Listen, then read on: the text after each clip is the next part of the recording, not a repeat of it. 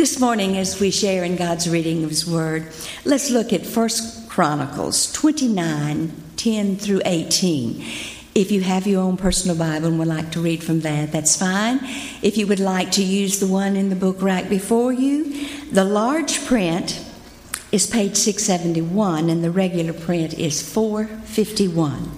This is the prayer David prayed regarding the gifts given for the building of the temple. Let's join together in reading God's Word, 1 Chronicles 29, 10 through 18. David praised the Lord in the presence of the whole assembly, saying, "Praise be to you, O Lord, God of our father Israel, from everlasting to everlasting. Yours, O Lord, is the greatest, and the power and the glory and the majesty and the splendor, for everything in heaven and earth is yours. Yours, O Lord, is the kingdom. You are exalted as head over all. Wealth and honor come from you. You are the ruler of all things. In your hands are strength and power to exalt and give strength to all. Now, our God, we give you thanks and praise your glorious name. But who am I, and who are my people, that we should be able to give as generously as this? Everything comes from you, and we have given you only what comes from your hand. We are aliens and strangers in your sight, as were all our forefathers. Our days on earth are like a shadow without hope. O Lord our God, as for all this abundance that we have provided for building you a temple for your holy name, it comes from your hand, and all of it belongs to you. I know, my God, that you test the heart and are pleased with integrity. All these things have I given willingly and with honest intent. And now I have seen with joy how willingly your people who are here have given to you. O Lord, God of our fathers, Abraham, Isaac, and Israel, keep this desire in the hearts of your people forever and keep their hearts loyal to you." May God add His blessings to the reading of His Word.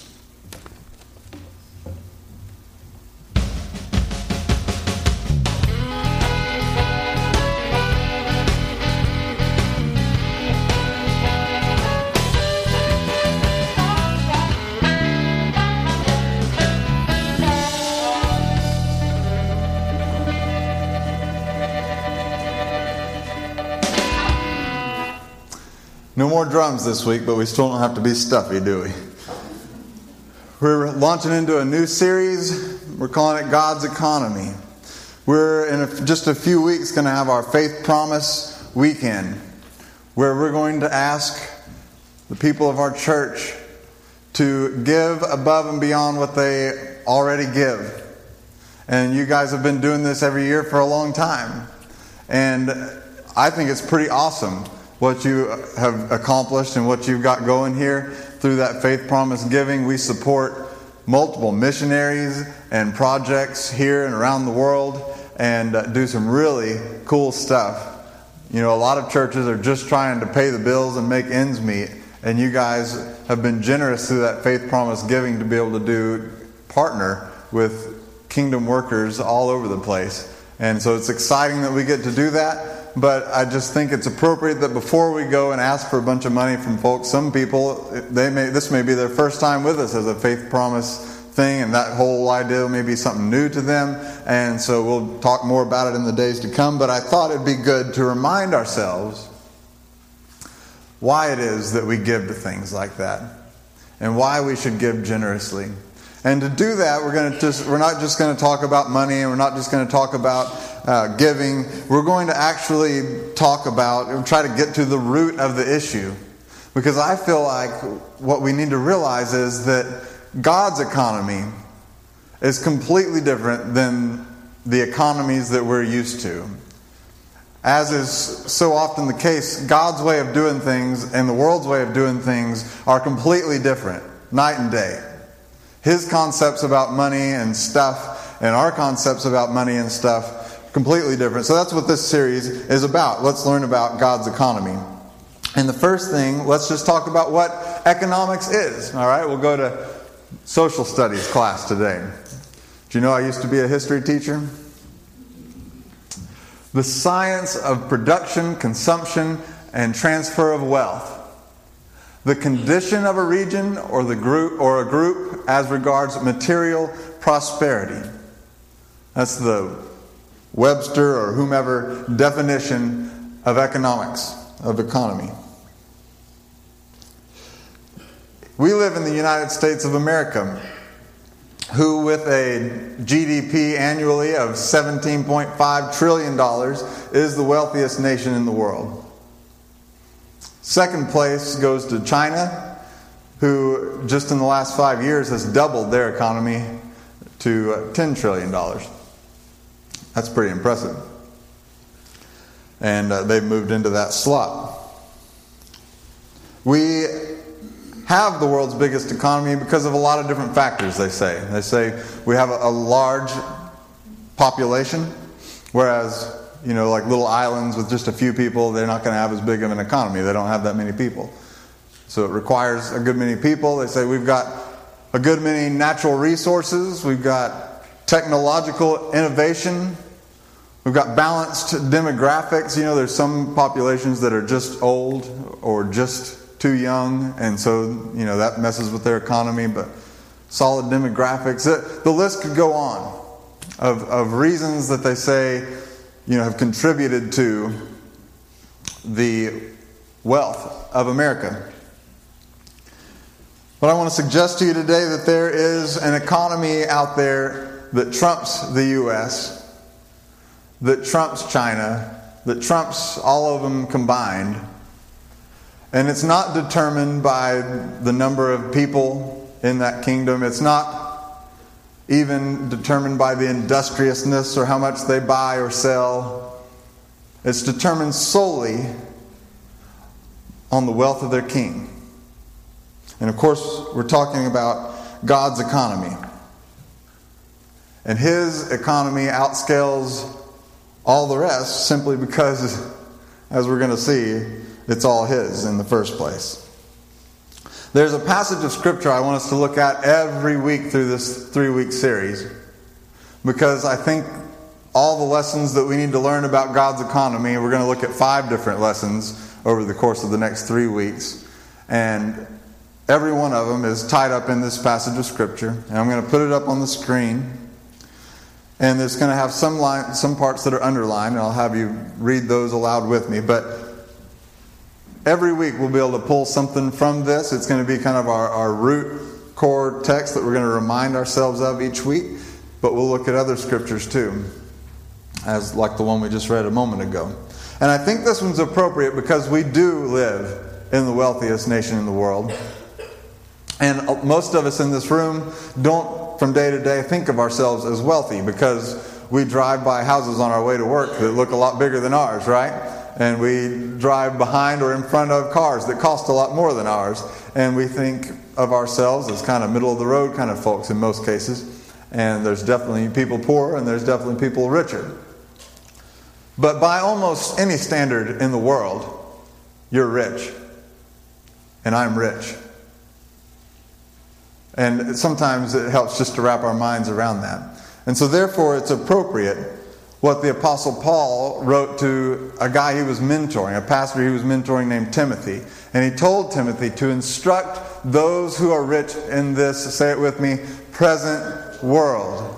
We're going to start over because you could have done a lot better than that. But he told him to instruct those folks. And he's talking, let's just admit he's talking to us. Because by almost any standard, when you're talking about the world as a whole, you and I are rich in this present world. So let's read this together and see what it has to say. Instruct those who are rich in this present world not to be conceited or to fix their hope on the uncertainty of riches, but on God, who richly supplies us with all things to enjoy. Instruct them to do good, to be rich in good works, to be generous and ready to share, storing up for themselves the treasure of a good foundation for the future, so that they may take hold of that which is life indeed. Y'all did pretty good. 90% of you got an A. We're going to, obviously, there's a lot in that, in just those short three verses, and a lot of principles. And we're just going to, like I said, break it down into about five things that we need to know about God's economy and how it works. And we're going to break those up over the next few weeks. Today, we're going to kind of focus in on that conceited part. Are you getting uncomfortable yet? And about God being our supplier. All right, so those are kind of the main things from this passage we're going to dwell on today. When it comes to those things, there's a story that Jesus told about tenants and a guy who built a vineyard and then hired some tenants to run it and so forth. And then they were supposed to, send him a part of what they produced. And all that's a little bit maybe out of our wheelhouse. Here in North Louisiana, I haven't driven by many vineyards, and you probably don't know that much about them, or you might. For all I know, you might be from Napa Valley or France or something, but something we do know about around here is pizza. All right? So we're going to do kind of a spin on Jesus' story, and I will try and do it justice the best we can here in North Louisiana, and maybe we'll get the general idea. So let's say that a few years back, Johnny Huntsman decided he wanted to open up a few stores in the Dallas-Fort Worth area. Really nice stores in a really nice, parts of town. So he bought up the land, really nice, expensive land, prime locations. He put beautiful, they lay the one over there on Warren to shame. Just beautiful buildings. He packed them out with local memorabilia that the people there would enjoy. He's got the nice fancy ovens that you have to buy, and just the whole 9 yards, the heating racks, and it's expensive to build those things, all the computers. He puts them in. And then he hires a management firm there in Dallas to look after it, because he's got his hands full here in North Louisiana, Arkansas, the greater area, of all the stuff he's got going on here. Everything's going along fine. And then one of his finance guys comes to him and says, "Hey, we haven't gotten any money from Dallas this month." And he says, "Well, why don't you go on over there and check on it?" So he goes. But the guy never comes back. And the finance department comes to Johnny again and says, "We're still not getting anything from Dallas, and we don't know where Fred went." And so he says, "Well, why don't you just take the whole department over there, figure out, get to the bottom of what's going on." The whole department disappears. So Johnny says to his son, I don't even know if he has a son. Anyone know if he has a son? We'll say he does. Heir to the pizza throne. And he says to his son, "Son, they're obviously not taking us seriously. I don't know what's going on. All this is going to be yours one day. You have the authority. You have my full authority. Go over there and take care of business. Set things straight. Figure out what in the world's going on and where our finance department went." And so the son goes over there, and the crooked management firm decides to have him killed. And they figure, well, if he's out of the way, sooner or later this thing's going to be ours. And then we won't have to worry about it anymore. Now, in our day and time, with our legal system and judicial system and all that, chances are they're not going to get away with something that crazy. In Jesus' day, things might have been different. They didn't quite have the same systems in place.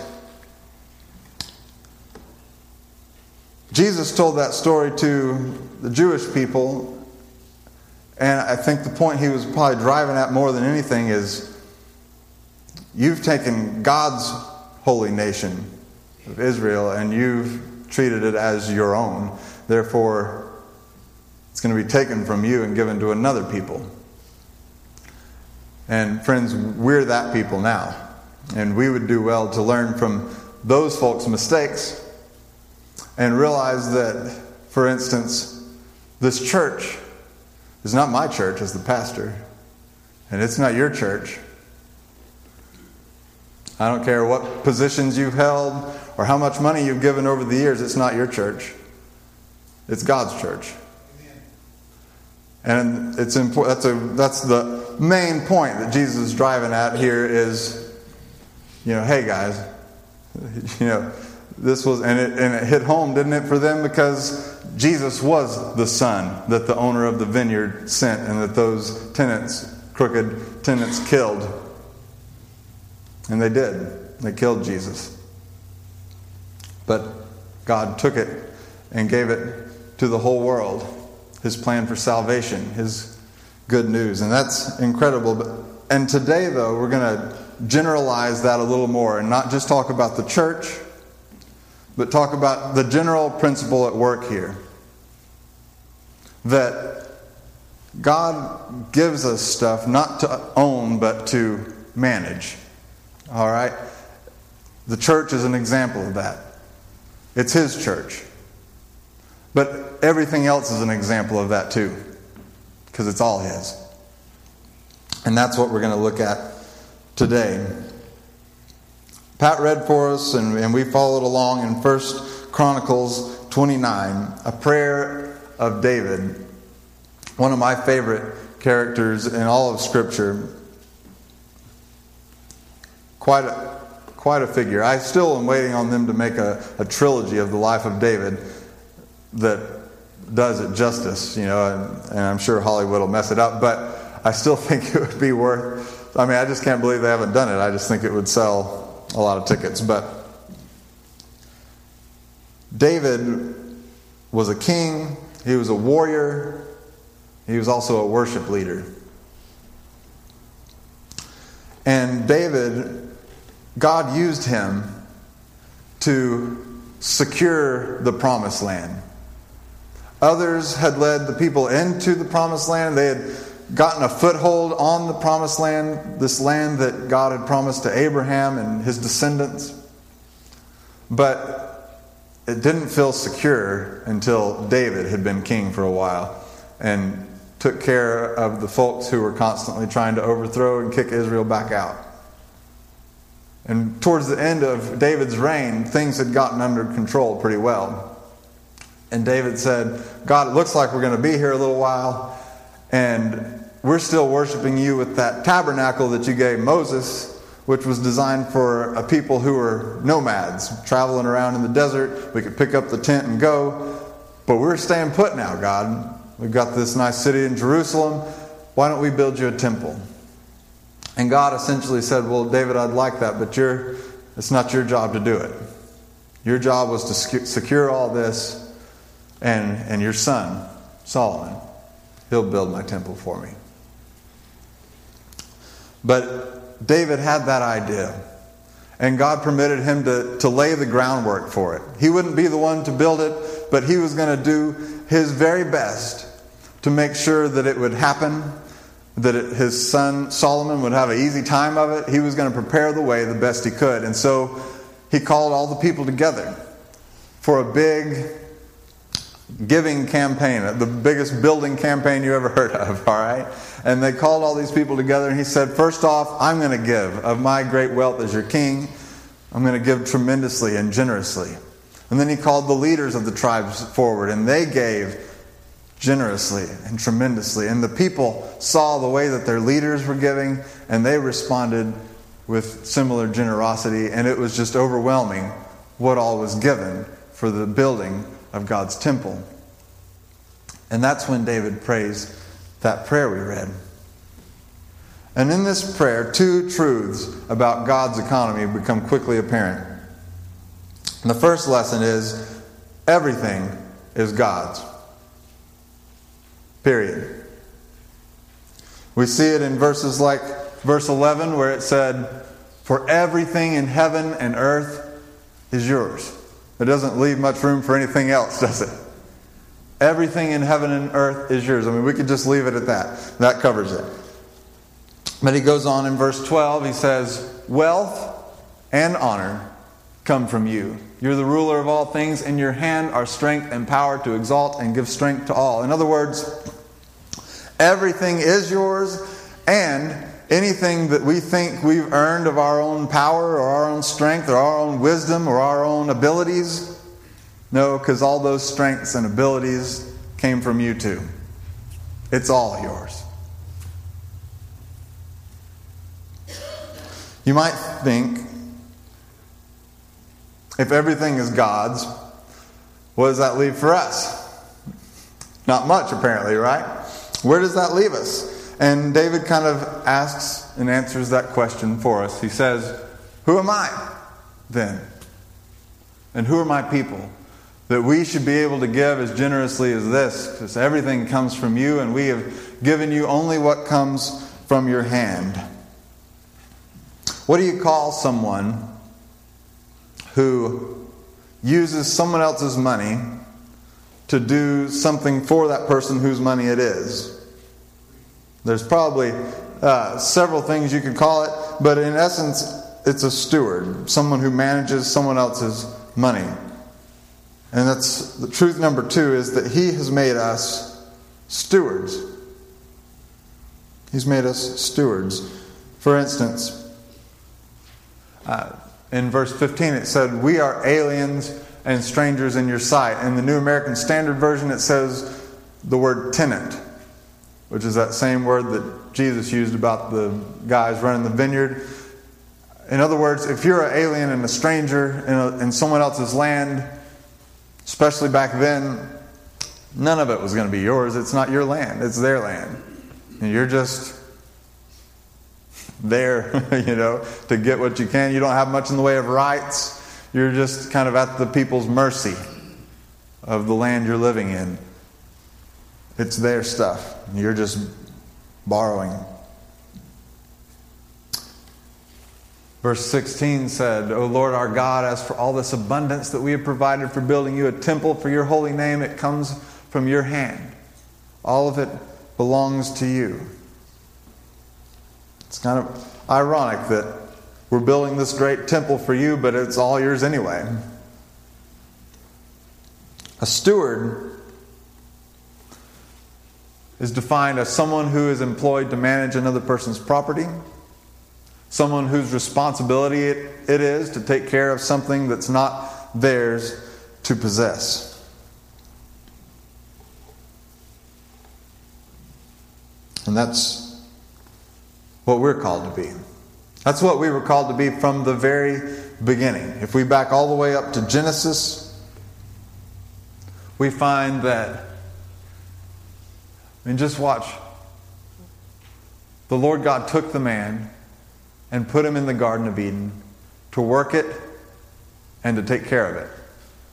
And the Lord God commanded the man, you are free to eat from any tree in the garden, but you must not eat from the tree of the knowledge of good and evil, for when you eat from it, you will certainly die. Now, does that sound to you like he was handing the deed over? That he said, here it is, it's yours now. Do with it as you will. From the very beginning, God said, I've made all this, and I've made you, and it's all mine. And I'm putting you there to work it, to take care of it, and I'm going to give you some guidelines about what I want you to do and not do with my stuff. From the very beginning, God created us to be stewards.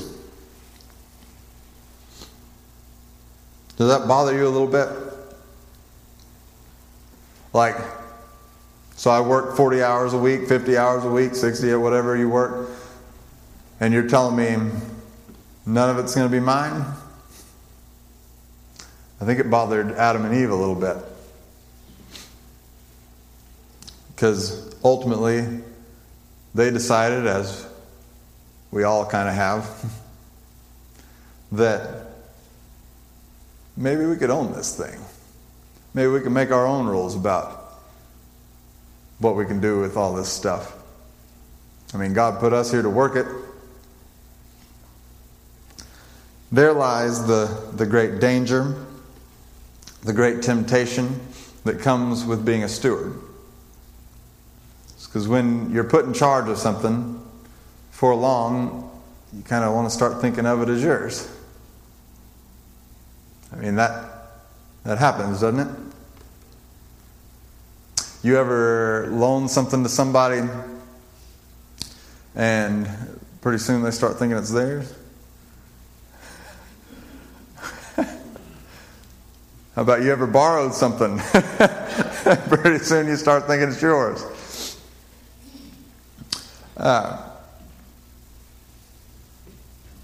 How many of you students do you drive a car? How many of you can drive? Huh? And how many of you drive a car that you bought with your own money and it's yours?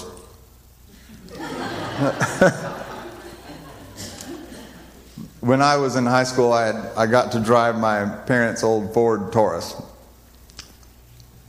Beautiful, tan, ugly car. I have to admit that there were times that I drove it as if it were mine and not theirs. You guys ever do that?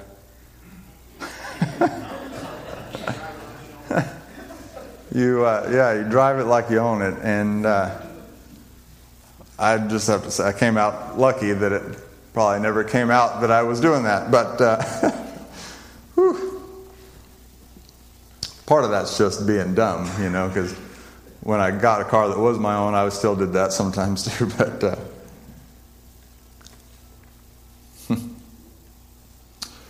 the great temptation that comes with stewardship is that before long, the temptation is there to start treating it as if it's yours. And it's the great temptation that we didn't resist. God gave us a great setup. He said, enjoy it.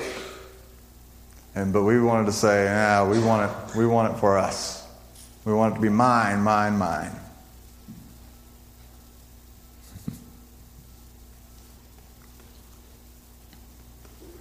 But the cold, hard truth is, first of all, everything's God's.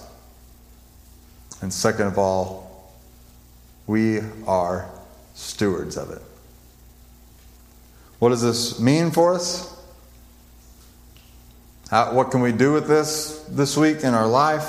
How can we apply it? Well, I think it's just going to start with just coming to grips with the fact that we need to stop trying to get what's mine and start trying to manage what's his. Now, how we do that, how we manage it is a topic for the next 2 weeks that we'll get into, because it's more than enough to swallow here just to get it through our heads that we need to stop trying to get what's mine. And I need to try to start looking at it as managing what's his. What do we do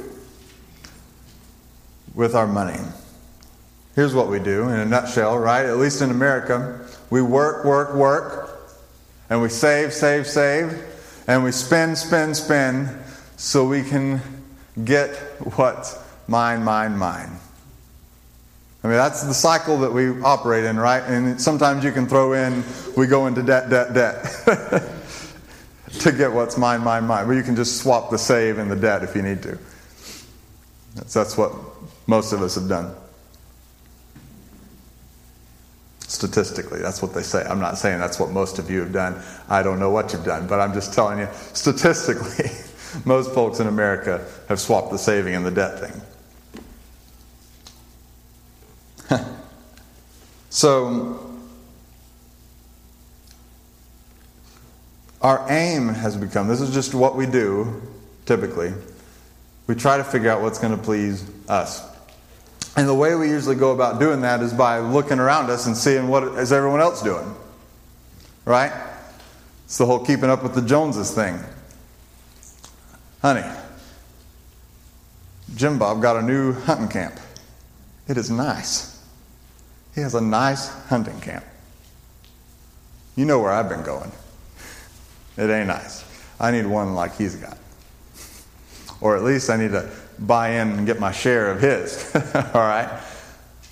Or we see you know, our buddy gets the 75-inch TV. And I say, man, I could never have the guys over for the Super Bowl on my sorry little 48-inch TV. Are you kidding me? Embarrassing. That's 4 feet of TV. But that's the way we think, isn't it? Ladies, I'm not going to let you off the hook. You look and see, man, she's always got the coolest purses. Honey, why won't you ever let me buy those Coach purses? And we say, what purses? You mean the $100 ones? No. 500? What are they going for now? I don't know. Oh, goodness. Have mercy. Okay. But we do it, don't we? We've got to have the car. We've got to have the house. We've got to measure up. We've got to get what's mine.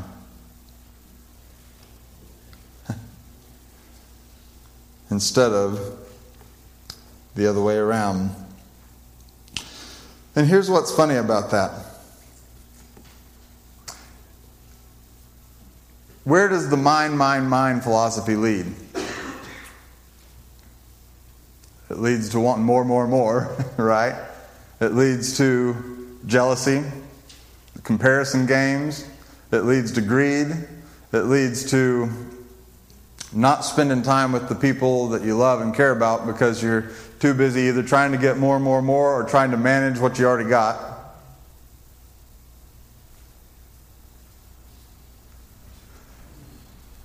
On the other hand, if we were to try and stop trying to get what's mine, and we were going to start trying to manage what is God's, it just changes the whole mindset, and we find a lot more contentment.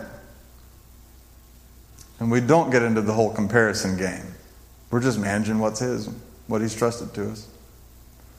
We're able to be a lot more generous, to share. Therefore, we make more friends. I mean, just look at the life difference.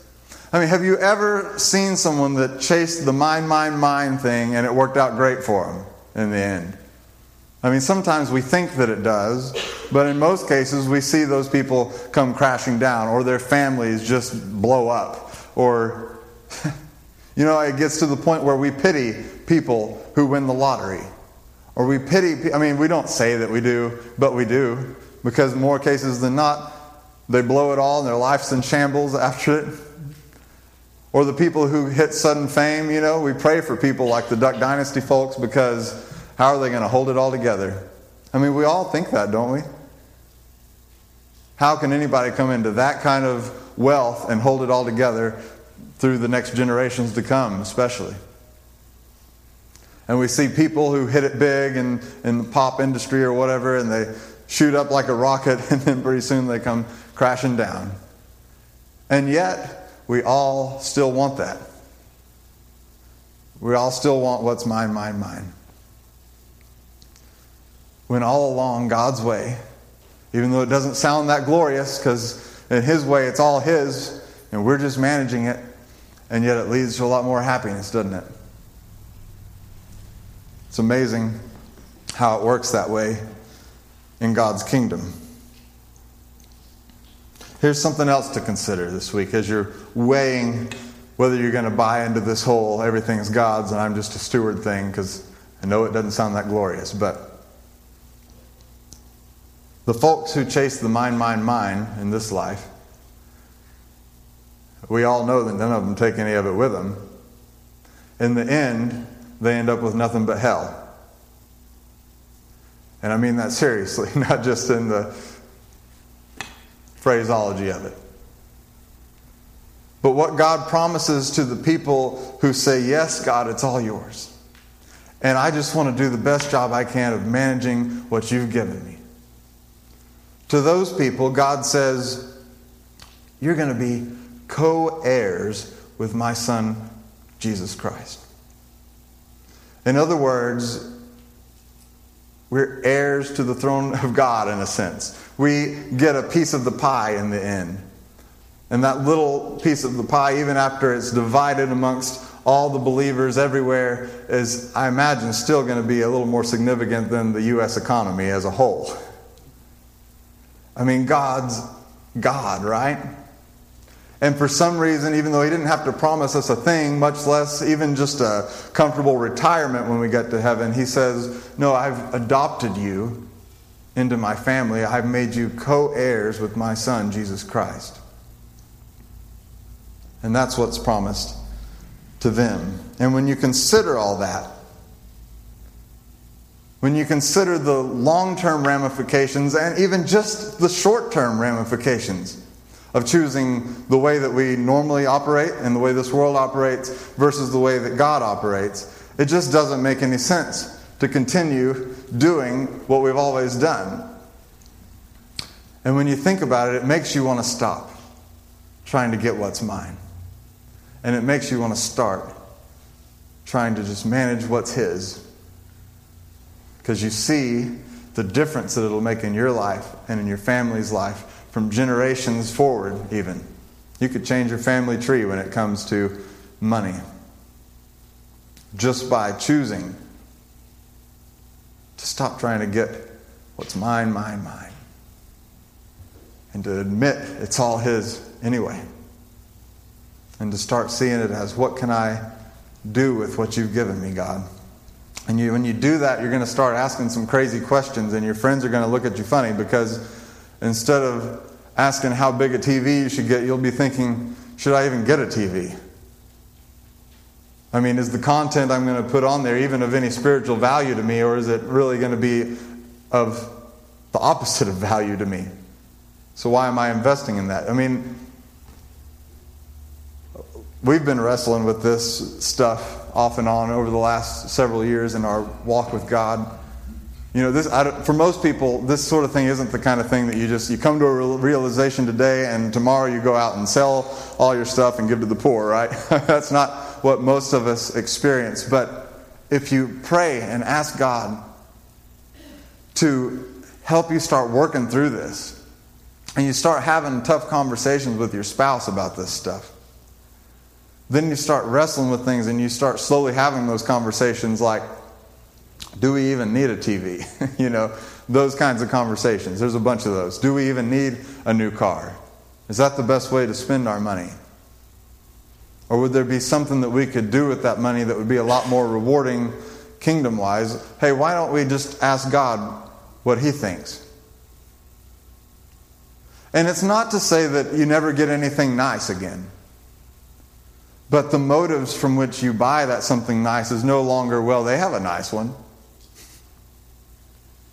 And what you do with those things that you have changes from, this is for my recreation and my enjoyment when I get done working so hard all week. I get a little R&R. I have to get my lemonade and enjoy my big screen, and I slip on my designer house slippers or whatever you do. And instead you start asking, all this nice stuff that I have, the TV, all of it, it's not mine. God gave it to me. How can I use it for him? I have this nice house. What could I do with it that would be of some kind of kingdom value? I have this car with 15 seats in the back, because that's how they make those SUVs now. What could I do? Who could I give a ride to? I've got this truck. Who's needing help? You know what I'm saying? It just changes the perspective on stuff when you see it all as God's stuff and not as yours. And we're going to talk a lot more about the how we manage God's money, like I said, in the weeks to come. But I just want to challenge you with, I mean, it is big enough to wrestle with for one week, isn't it? Just this idea and the reminder that none of it's ours. I think it was easier for them to get that back then because their economy was based on like how many sheep you have. And obviously God made all the sheep. You know, they could get that. Now we deal with money. And we say, hey, I got this dollar bill at the bank. It's mine. You know, God didn't create the dollar bill. You know, right? Or did he? But so we have to step back a little further as David did in that prayer even, and say, all the strength, all the ability, all the honor, all the creativity, all of it came from you. Not just the stuff, but even just the ability for us to conceive of the designs to make the stuff. It all came from you. So it's all yours. No matter how hard I worked this week, it's all yours. Because you gave me the strength to work in the first place. So what do you want me to do with it, God? Let's pray that prayer together this morning. God, this is a really big concept, especially for us who live in the wealthiest nation in the world. And God, we can admit we struggle with stuff sometimes. We struggle with greed sometimes. We struggle with being a little bit conceited in how we manage our finances sometimes. Because the world and everything in it tells us that we ought to be looking out for me. We ought to be looking out for number one. We ought to be making ourselves comfortable as much as we can. We ought to be getting as much pleasure out of life as we can. And yet, God, when we look at their lives, we don't see pleasure. When we look at our lives, we don't see it, as long as we're chasing after what we want. So God, give us the strength. Give us the ability through your Holy Spirit's power to see things in a whole new light. To see things, everything that we possess. Not just our money, not just our stuff, but our abilities. All of it as yours, God. And help us to ask and wrestle with the hard questions of what would you have us do with it? Instead of always just asking, what do we want to do with it? Lord, we pray this hard prayer in the name of Jesus. Amen.